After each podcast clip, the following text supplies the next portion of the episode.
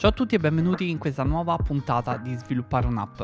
In questa puntata parleremo di un nuovo progetto, si chiama AirMemo, è un'applicazione che sto sviluppando già da un paio di settimane e che ho deciso di raccontarvi in questa puntata. Ho deciso di raccontarvi tutto, da, da come l'ho ideata, come la, la sto costruendo, quali tecnologie sto utilizzando, qualsiasi cosa. Diciamo che questa puntata sarà un po' un diario di sviluppo di quello che ho fatto. Chi mi segue su Twitter eh, già ha visto dei print screen, già ha visto dei video, perché ho pubblicato praticamente ogni giorno quello che ho fatto su Twitter e i progressi che facevo, quindi se volete vedere del, delle immagini dell'applicazione, dei video, andateli a cercare su, sul mio profilo Twitter e troverete tutto lì. In questa puntata andiamo un po' più nel dettaglio, vi racconto proprio tutto. Innanzitutto parliamo di come è nata l'idea. Allora, AirMemo è un'applicazione che serve per scambiare promemoria. Serve per creare e scambiare promemoria con altre persone. L'idea è nata semplicemente perché la mia ragazza eh, ogni tanto mi lascia dei foglietti di carta per ricordarmi qualcosa da fare durante la giornata, no? E guardando questi foglietti di carta ho, ho pensato che effettivamente ci sono tantissime persone che lasciano il, il post-it attaccato al frigorifero oppure eh, il messaggio scritto nella bacheca. Immaginate famiglie, immaginate coppie, immaginate tutti quegli ambienti in cui c'è bisogno di scambiare informazioni. Ecco, l'app è nata proprio a questo proposito. Cerca di sostituire quello che è il post-it, replicare l'esperienza che si può avere con un foglio di carta con un'applicazione. E voi a questo punto mi direte, sì, ma perché non una lista condivisa? Perché non un, un Google Keep con le note sincronizzate? Perché è complicato.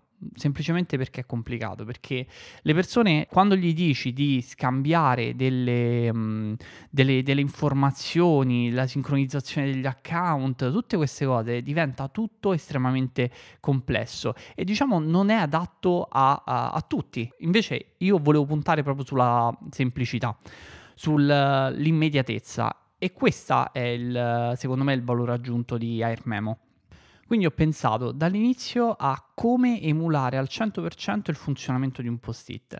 Allora, un post-it, un post-it lo possiamo eh, scrivere e lasciare sulla nostra scrivania come promemoria. Quindi l'applicazione doveva ehm, avere la possibilità di aggiungere dei promemoria ed eventualmente segnarli come completati. Quindi noi un post-it lo possiamo depennare. Fino a questo punto tutto semplice, perché stiamo parlando di un'applicazione per eh, una to-do list a tutti gli effetti.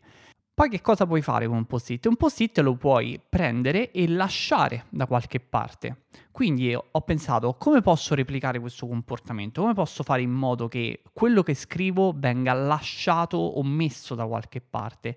E ho cominciato a ragionare su, sui link. Scambiare un link è qualcosa di semplicissimo, qualcosa che quasi tutti gli utenti sanno, sanno fare.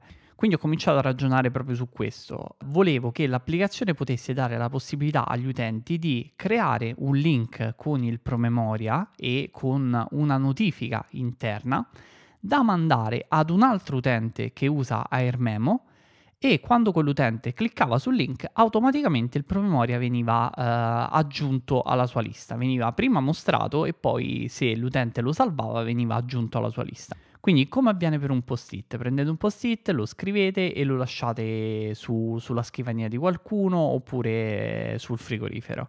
È lo stesso identico eh, comportamento, solo che a differenza del, del post-it classico, invece di lasciarlo su un frigorifero lo mandiamo su WhatsApp. La persona clicca su, sul link e all'interno del link ci sono tutte le informazioni che servono per ricreare il promemoria. Quali sono queste informazioni? Molto semplice, sono il testo del, uh, del, del promemoria, la persona che l'ha inviato, se è attiva o non è attiva una notifica e la data in cui questa notifica deve, deve arrivare. Quindi la persona che riceve il link ci clicca sopra, vede il promemoria già bello che è configurato, fa clic su salva e nel momento in cui deve ricevere una notifica apparirà una notifica sul dispositivo che gli ricorda di fare quella certa cosa. Quindi il comportamento di un post-it è stato, diciamo, più o meno replicato, ma con l'aggiunta delle, delle notifiche. Quindi io posso non solo eh, scrivere un messaggio a qualcuno, ma posso anche ricordargli di fare quella cosa ad una certa ora. Tutto nella massima semplicità. L'applicazione è estremamente minimale, veramente ha un'interfaccia super pulita. Ho deciso di utilizzare il, molti elementi del sistema operativo di Apple perché volevo che, la, che l'applicazione fosse il più semplice possibile da utilizzare e fosse anche qualcosa di riconoscibile per gli utenti, quindi l'ho, l'ho creata eh, in modo che assomigliasse molto un po' all'applicazione Reminders di Apple e un po' all'applicazione Note. Ci sono dei riferimenti sia di una che dell'altra. E questo dovrebbe far sì che per l'utente sia qualcosa di già familiare quando comincia a utilizzarla.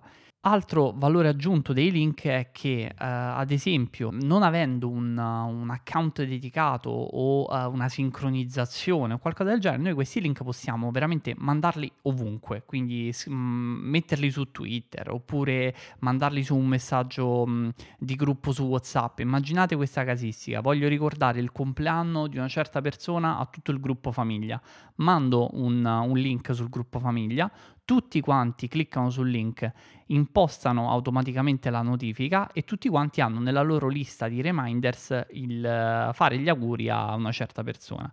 Quindi il fatto di utilizzare dei link e non della sin- delle sincronizzazioni rende tutto sia molto più semplice sia molto più accessibile alle persone. Quali sono i casi d'uso di, di quest'app? Io ho pensato molto alle coppie, quindi coppie che hanno bisogno di scambiarsi informazioni, che hanno bisogno di ricordarsi le cose, delle famiglie, oppure dei colleghi di lavoro, persone che lavorano insieme, che devono organizzarsi su alcuni task. Queste più o meno sono, sono le casistiche. Ovviamente io eh, ripeto, ci sono delle applicazioni molto più complete che fanno cose simili, ma eh, l'obiettivo che avevo era renderla il più semplice possibile. Quindi secondo me il valore aggiunto di AirMemo è proprio questo, la semplicità. Ora che sapete più o meno di, di cosa parliamo, cominciamo a uh, vedere come l'ho realizzata e le tecnologie che ho utilizzato per, uh, per uh, programmare AirMemo. Allora, l'applicazione è tutta fatta in SwiftUI. La uh, funzionalità principale, quella della condivisione dei link, usa una funzione di iOS che si chiama Universal Links. Questa funzione che cosa permette di fare? Permette di associare un dominio, quindi un, un sito web, ad un'applicazione. S- semplificando, quando voi eh, ricevete un link di una pagina Facebook, grazie a questa funzionalità di iOS che si chiama Universal Links, eh, iOS capisce che voi avete l'applicazione installata di Facebook e invece di aprire il sito su Safari apre il sito sull'applicazione di Facebook. Quindi il sistema operativo capisce eh, se la vostra applicazione è in grado o no di gestire quel, eh, quello U R L. Su iOS esistono due modi diversi per associare un link a, ad un'applicazione. Il primo si chiama Custom U R I. Questo è il metodo, diciamo, più, più, più semplice da implementare a livello di codice e permette di creare un U R L personalizzato per la vostra applicazione. Quindi avrei potuto creare un U R L di tipo airmemo due punti slash slash qualsiasi altra cosa dopo, e quando qualcuno che aveva l'applicazione installata cliccava su un link che iniziava con airmemo due punti slash slash qualsiasi cosa dopo, Eh, automaticamente veniva aperta la mia applicazione. Questo è il metodo più semplice da implementare. Qual è il problema di questo approccio? Il problema è che le persone che non hanno l'applicazione installata semplicemente ricevono un errore che dice non, non puoi aprire questo U R L. E questo è ovviamente un problema, perché nel momento in cui clicchi sul link ricevi un errore, ovviamente non, eh, l'esperienza utente non è il massimo. La seconda opzione per associare un link ad un'applicazione sono i link universali. I link universali ti permettono di associare un link reale, quindi https due punti slash slash un certo dominio, nel mio caso airmemo punto app, ad un'applicazione. Quindi se l'utente ha l'applicazione AirMemo installata e clicca su un link con il dominio airmemo punto app, va sull'applicazione, altrimenti va a finire sul mio sito. Sul mio sito c'è un redirect che automaticamente porta l'utente su una pagina dell'App Store e gli permette di scaricare l'app. Quindi l'esperienza utente a quel punto non è intaccata, perché se l'utente non ha l'applicazione la può scaricare, altrimenti clicca sul link e automaticamente apre il reminder. molto semplice.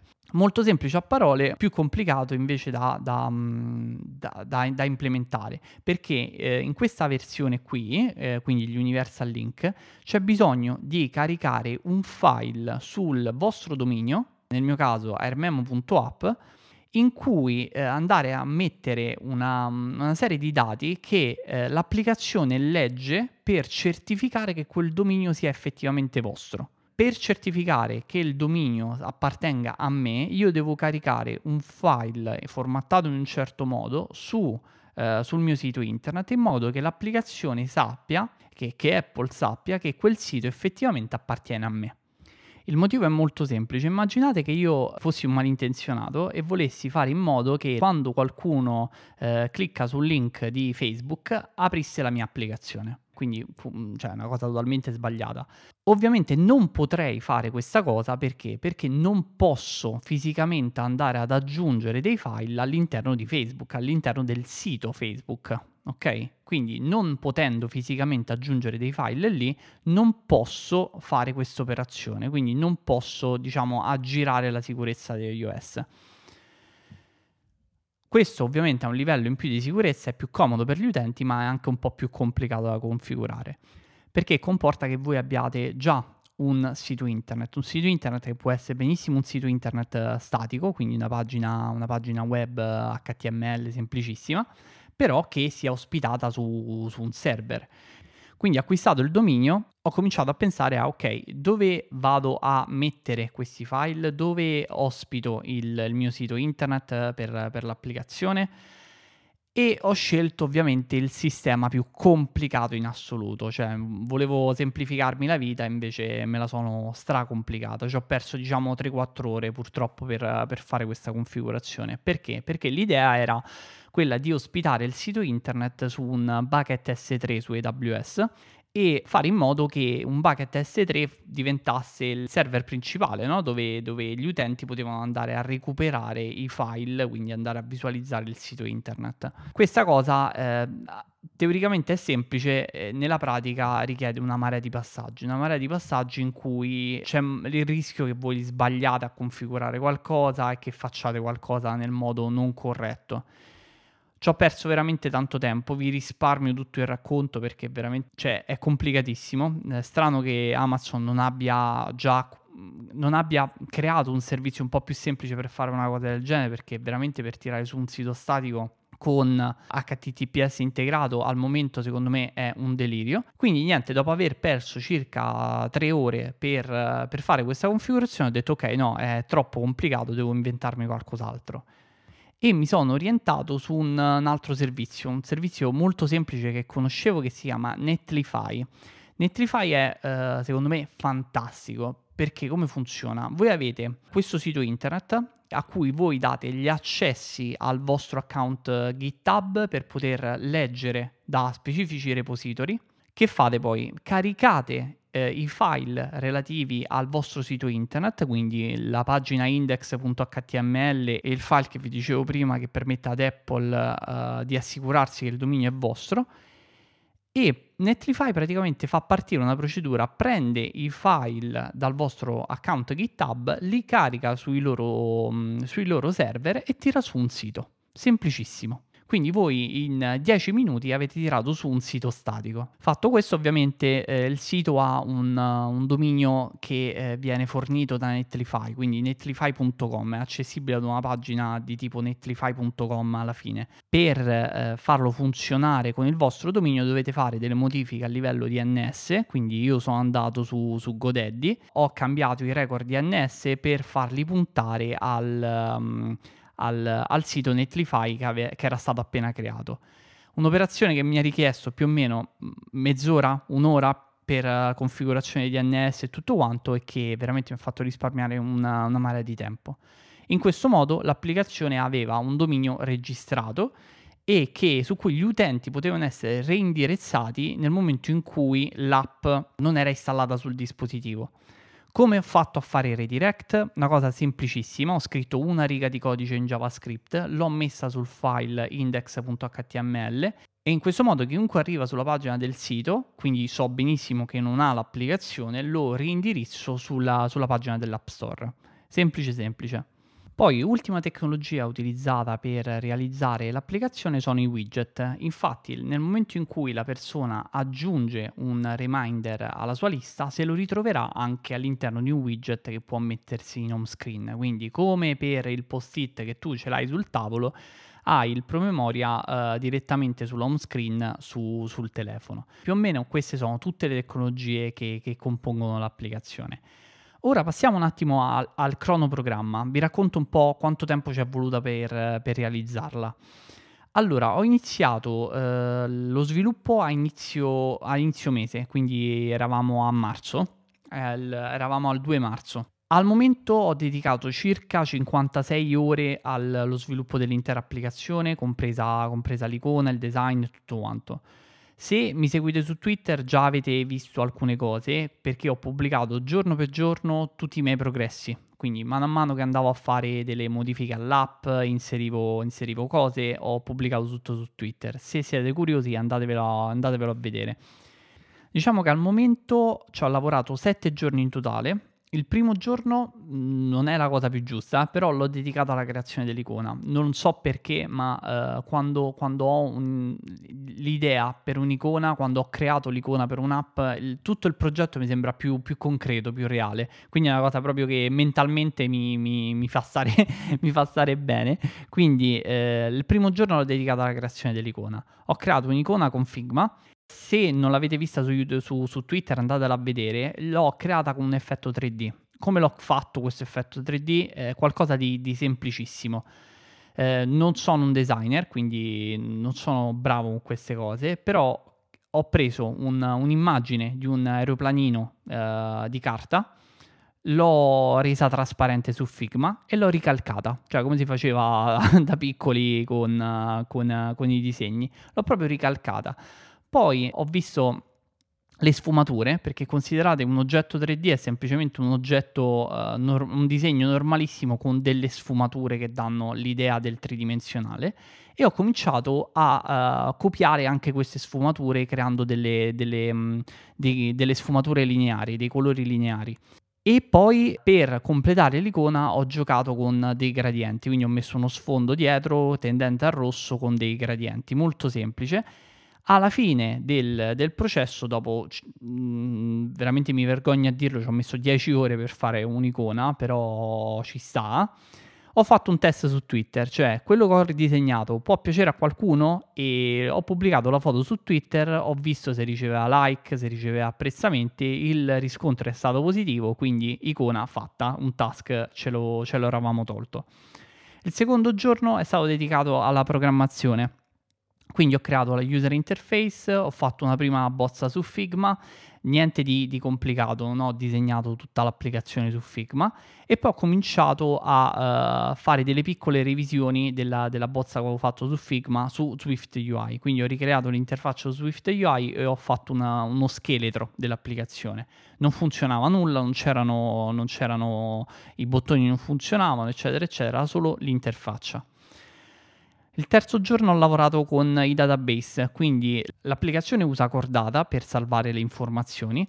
Per ora non ho intenzione di implementare CloudKit, perché CloudKit funziona bene, però purtroppo dà anche una marea di errori se, se, non, se non lo conosci a fondo, quindi aspetto un attimo, me lo studio un secondo e poi magari lo implemento in un secondo momento.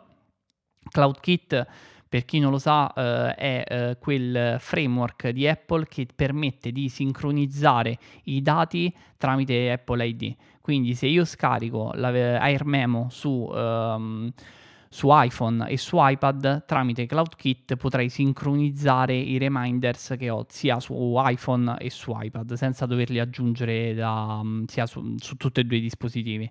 Poi il giorno quattro ho cominciato a sviluppare, diciamo, la funzionalità principale, quella di creare ed aprire i link. L'ho iniziata a sviluppare utilizzando eh, i Custom U R I. e eh, mi sono accorto dopo un po', leggendo su internet qualche forum, che non era la soluzione migliore, avevo detto, no? Eh, perché con i Custom U R I tu hai il, il, diciamo, il link personalizzato che non porta poi a, a effettivamente un sito internet, quindi per l'utente non è il massimo. Ho letto su dei forum e ho letto un po' la documentazione di Apple, ho detto ok, devo passare agli Universal Links. Il giorno cinque ho fatto proprio questo, eh, sono passato ai link universali, quindi ho Ho modificato l'applicazione, ho utilizzato il mio eh, sito web personale prima di comprare un dominio su GoDaddy per, per fare tutti i test, per fare l'upload del file che serve ad Apple per accertarsi che il dominio è effettivamente di tua proprietà, e poi una volta che, diciamo, i test sono andati a buon fine ho comprato il dominio.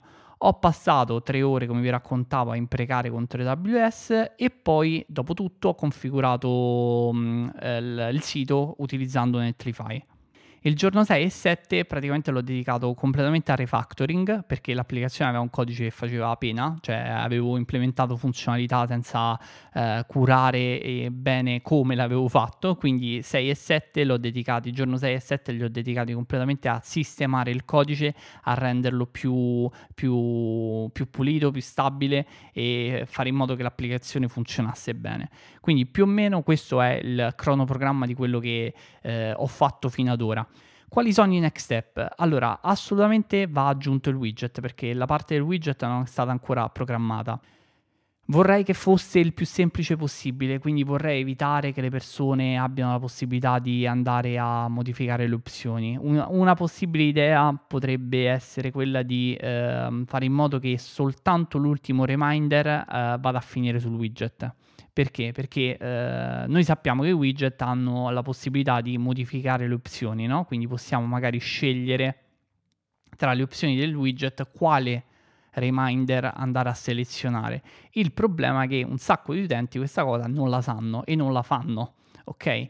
Quindi una possibile, visto che l'applicazione è incentrata sulla semplicità, una possibile soluzione potrebbe essere quella di eh, utilizzare soltanto l'ultimo reminder, mostrare soltanto l'ultimo reminder all'interno del widget. Su questa cosa c'ho ancora dei dubbi.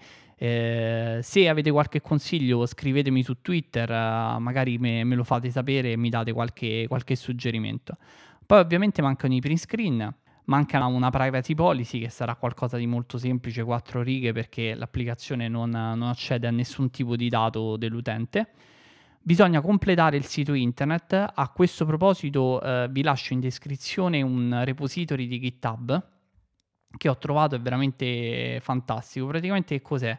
È un repository curato da uh, un U I designer molto bravo che eh, ha un file di configurazione in cui voi potete andare a mettere la descrizione della vostra app, le immagini, i screenshot, l'icona, tutte queste informazioni, quindi in maniera molto semplice, e lui automaticamente vi crea un sito internet per, beh, una landing page, eh, niente di complicato, però un sito internet bello che è pronto per la vostra applicazione, con i, che, un sito internet dove potete eh, mettere il link per il download, l'utente può eh, scrollare i print screen, insomma una cosa fatta molto bene esteticamente.